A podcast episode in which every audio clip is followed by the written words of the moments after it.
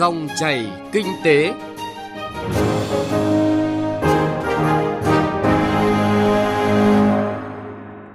Cảm ơn quý vị và các bạn đã đón nghe dòng chảy kinh tế trên kênh thời sự VOV1. Chương trình hôm nay thứ hai ngày 2 tháng 8 có những nội dung đáng chú ý sau đây.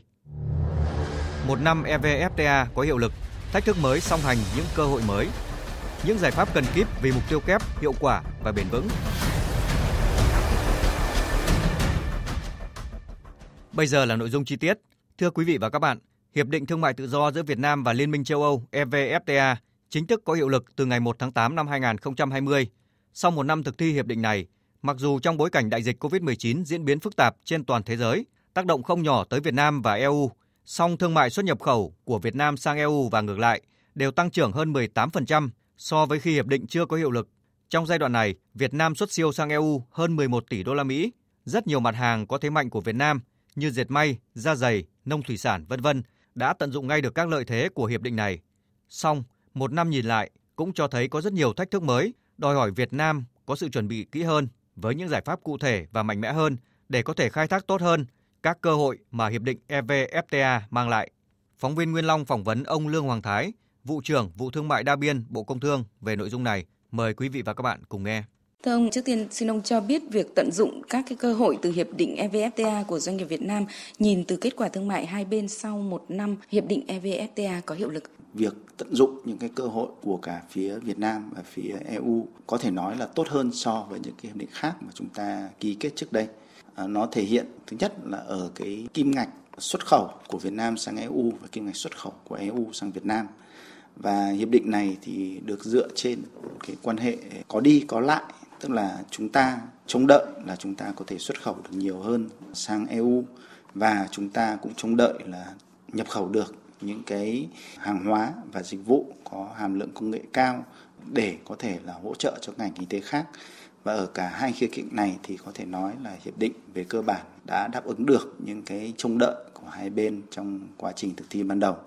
Về xuất khẩu của Việt Nam thì về tổng thể là trong cái bối cảnh do những cái tác động của đại dịch Covid nhưng mà chúng ta cũng đã có cái khả năng là tăng xuất khẩu sang EU với kim ngạch xuất khẩu tăng 18,6% trong 6 tháng đầu năm so với cùng kỳ năm ngoái. Và Việt Nam xuất siêu sang EU ở giai đoạn này ở mức là trên 11 tỷ USD là cái mức tương đối khá so với các thị trường khác và đặc biệt ở đây thì à, trong cái quá trình đàm phán thì Việt Nam luôn quan tâm là cái cơ hội thị trường đó thì mở ra cho các doanh nghiệp Việt Nam, nhưng mà đặc biệt phải tập trung vào các doanh nghiệp vừa và nhỏ là những cái đối tượng gặp khó khăn trong cái khả năng tiếp cận thị trường EU và với những cái đối tượng này thì mặc dù hiệp định mới được đưa vào thực thi trong giai đoạn một năm, thế nhưng mà có thể nói là các doanh nghiệp của Việt Nam đã à, bước đầu có thể à, tận dụng những cái cơ hội do hiệp định đem lại. À, về chiều ngược lại thì chúng ta thấy là cái kim ngạch xuất khẩu từ EU sang Việt Nam cũng tăng ở mức tương ứng. Tất nhiên là EU thì xuất khẩu sang Việt Nam ở mức thấp hơn nhiều so với xuất khẩu Việt Nam. Thế nhưng mà chúng ta cũng rất là trông đợi từ cái hiệp định này thì chúng ta có khả năng tiếp cận đến những cái mặt hàng mà có hàm lượng công nghệ cao hơn và có chất lượng cao hơn để phục vụ tốt hơn cho nhu cầu của người Việt Nam. À, và vì vậy những cái mặt hàng chính mà EU xuất khẩu sang Việt Nam trong giai đoạn này thì cũng tăng ở mức khoảng 18% trong đó có những mặt hàng như là hóa chất như là dược phẩm, ô tô và phụ tùng ô tô là những cái mặt hàng mà chất lượng của EU nó cũng đáp ứng tốt hơn cái nhu cầu của doanh nghiệp Việt Nam và của người tiêu dùng Việt Nam. Và về cơ bản thì theo đánh giá của cả Bộ trưởng Việt Nam và cao ủy thương mại EU thì sau một năm nhìn nhận lại cái quá trình thực thi này mặc dù có những khó khăn rất lớn từ cái đại dịch covid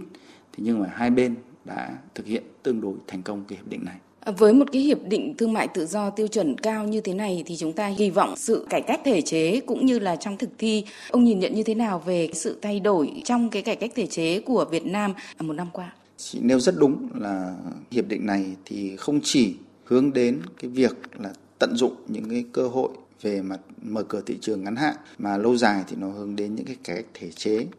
theo định hướng thị trường. Và đây là cái cơ sở để Việt Nam có thể phát triển về mặt dài hạn. Và có rất nhiều vấn đề được hai bên đã thảo luận, thực thi. Ví dụ như là những cái ngành phát triển công nghiệp chẳng hạn, thì chúng ta thấy là ở ngành ô tô là một cái ngành quan trọng trong phát triển cơ khí.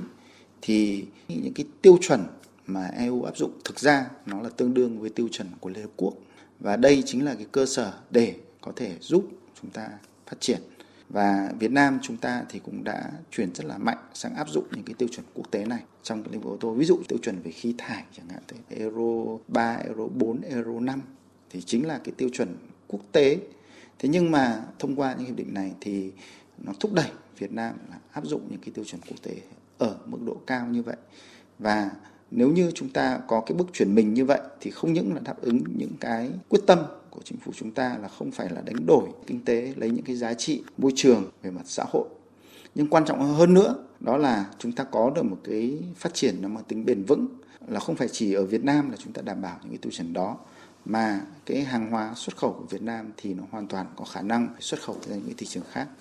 Thì đây là cái rất là quan trọng và tương tự, ở nhiều lĩnh vực khác thì chúng ta cũng đã có những cam kết rất là mạnh mẽ về việc cải thiện môi trường kinh doanh sao cho nó phù hợp với những cái tiêu chuẩn quốc tế. Trong cái hiệp định thương mại tự do với EU thì có rất nhiều những cái chương khác nhau đưa ra những cái quy định như vậy. Dưới góc nhìn của cơ quan quản lý nhà nước thì ông thấy những cái thách thức lớn nhất sau một năm thực thi hiệp định này là gì? Và chúng tôi đặc biệt quan tâm tới những cái thách thức mới nhìn thấy từ à, thực thi hiệp định này sau một năm. Có thể nói là hiệp định thương mại tự do giữa Việt Nam EU là một trong những hiệp định tiêu chuẩn cao nhất không chỉ đối với Việt Nam mà đối với cả các nước trong khu vực. Và đặc biệt là Việt Nam là một nước đang phát triển ở trình độ phát triển chưa cao. Và chúng ta cũng không có nhiều cái gương để chúng ta có thể học hỏi bởi vì trong khu vực ấy, thì chỉ có các nước có trình độ rất là cao như là Nhật Bản, như là Hàn Quốc, như là Singapore thì mới có hiệp định thương mại tự do với EU. Việt Nam là cái nước cái bối cảnh hoàn toàn khác, đặc biệt là trong cái bối cảnh đại dịch Covid nó tác động đến cái quan hệ thương mại song phương. Cho nên cái quá trình thực hiện hiệp định này nó cũng gặp phải những cái khó khăn rất là lớn tôi đơn cử để mà thúc đẩy cho thương mại về hàng nông sản giữa hai bên ấy, thì rõ ràng là những cái giấy tờ hai bên phải chuẩn bị để đáp ứng những quy định ví dụ như là kiểm định động thực vật nó rất là khó đáp ứng trong cái bối cảnh mới này thế thì đây là cái vấn đề mà cao ủy thương mại EU và bộ trưởng bộ công thương cũng đã bàn rất là kỹ và cũng đã giao cho nhóm kỹ thuật để thảo luận cụ thể và hai bên cũng đã chấp nhận cho nhau một số những cái nguyên tắc để có thể tạo thuận lợi cho thương mại trong thời gian tới để xử lý những cái thách thức trong cái quá trình thực thi này. Xin trân trọng cảm ơn ông về cuộc trao đổi. Quý vị và các bạn vừa nghe phóng viên Nguyên Long phỏng vấn ông Lương Hoàng Thái, vụ trưởng vụ thương mại đa biên Bộ Công Thương, nhìn lại một năm EVFTA có hiệu lực.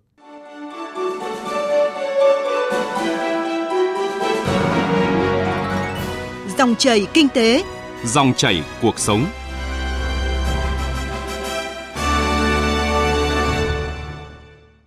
Xin chuyển sang nội dung đáng chú ý khác. Thưa quý vị và các bạn, theo Tổng cục Thống kê Bộ Kế hoạch và Đầu tư, tháng 7, chỉ số sản xuất công nghiệp tăng thấp nhất kể từ đầu năm, vốn đầu tư từ ngân sách giảm, số doanh nghiệp thành lập mới giảm, số doanh nghiệp ngừng kinh doanh lại tăng, tổng mức bán lẻ hàng hóa và doanh thu dịch vụ tiêu dùng giảm, giá lương thực thực phẩm, giá điện, xăng dầu đều tăng dẫn đến chỉ số giá tiêu dùng tăng.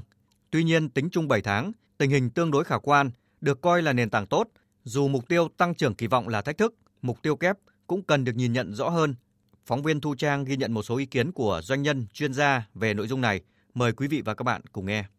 Nhìn vào bảng thống kê tình hình kinh tế xã hội tháng 7 và 7 tháng qua, chuyên gia kinh tế tiến sĩ Lê Duy Bình, giám đốc điều hành Economica Việt Nam quan tâm một số chỉ số. Thứ nhất, chỉ số sản xuất công nghiệp trong tháng chỉ tăng 1,8%, suy giảm so với những tháng trước. Điều này ảnh hưởng đến vị thế hình ảnh của Việt Nam trong chuỗi cung ứng toàn cầu. Thứ hai, tổng mức bán lẻ hàng hóa và doanh thu dịch vụ tiêu dùng giảm 8,3% so với tháng trước và giảm 19,8% so với cùng kỳ năm trước, cho thấy sự chững lại của các đầu tàu kinh tế như thành phố Hồ Chí Minh.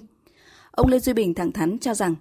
những con số này dường như nó chưa phản ánh được hết những cái khó khăn hiện nay các doanh nghiệp đang gặp phải ở trên thực tế. Bản thân chúng tôi hiện nay đang trắng hợp trước rất là nhiều uh, những cái số liệu, những cái thông tin về tình khó khăn của doanh nghiệp. Đó là những cái tắc nghẽn trong cái quá trình lưu thông hàng hóa và điều này cũng có ảnh hưởng trực tiếp đến cái vị thế ở trong cái chuỗi cung ứng toàn cầu biểu hiện có thể thấy như là cảng cảng cát lái hiện nay hiện nay đang un ứ hàng hóa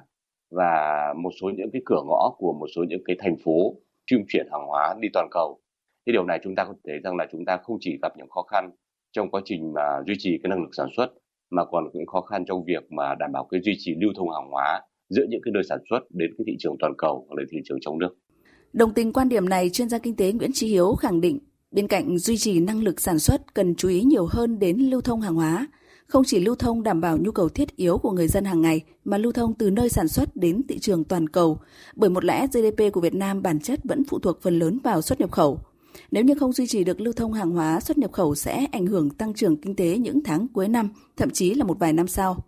Điều này không hề khó hiểu bởi việc duy trì được xuất khẩu chính là duy trì được niềm tin của khách hàng quốc tế, là duy trì đơn hàng cho các doanh nghiệp Việt đang sản xuất nhằm vào mục tiêu xuất khẩu. Trên tinh thần đó, chuyên gia kinh tế Nguyễn Chí Hiếu nêu quan điểm cụ thể về tăng trưởng kỳ vọng và mục tiêu kép. Cái mục tiêu kép là hợp lý. Tại thời điểm này, tôi nghĩ là cái việc chống dịch quan trọng hơn là phát triển kinh tế. À, tại vì nếu mà chúng ta không chống chống dịch được, nền kinh tế của chúng ta sẽ bị ảnh hưởng nặng nề và cái mục tiêu phát triển kinh tế có lẽ khó mà có thể thực hiện được. Um, trong ba cái lĩnh vực chủ yếu của nền kinh tế là nông nghiệp, ờ, công nghiệp và dịch vụ đều bị ảnh hưởng cả. Nhưng mà uh, lĩnh vực mà bị ảnh hưởng rất nhiều là, là lĩnh vực uh, công nghiệp và dịch vụ. Uh, có lẽ chúng ta cần phải có những cái giải pháp rất là quyết liệt để mà có thể giúp hai cái lĩnh vực đó trải qua cái khó khăn dịch bệnh. Những cái thủ tục hành chính của chúng ta nó cũng vẫn còn rất là nhiều khê. Từ đó nó ảnh hưởng tới việc lưu thông hàng hóa. Thì chúng ta biết rằng hàng hóa không thiếu hàng tiêu dùng không thiếu thế nhưng mà vì cái vấn đề mà lưu chuyển trở ngại và từ đó hàng hóa không đến tay được với người tiêu thụ những cái thủ tục những giấy chứng nhận của các bộ ngành giao thông vận tải cái đó phải giảm thiểu đi. Dĩ nhiên là cái một trong những cái giấy chứng nhận cần có là cái vấn đề mà các uh, tài xế xe vận tải cần phải chứng minh là họ đã âm tính hoặc là họ đã được tiêm chủng.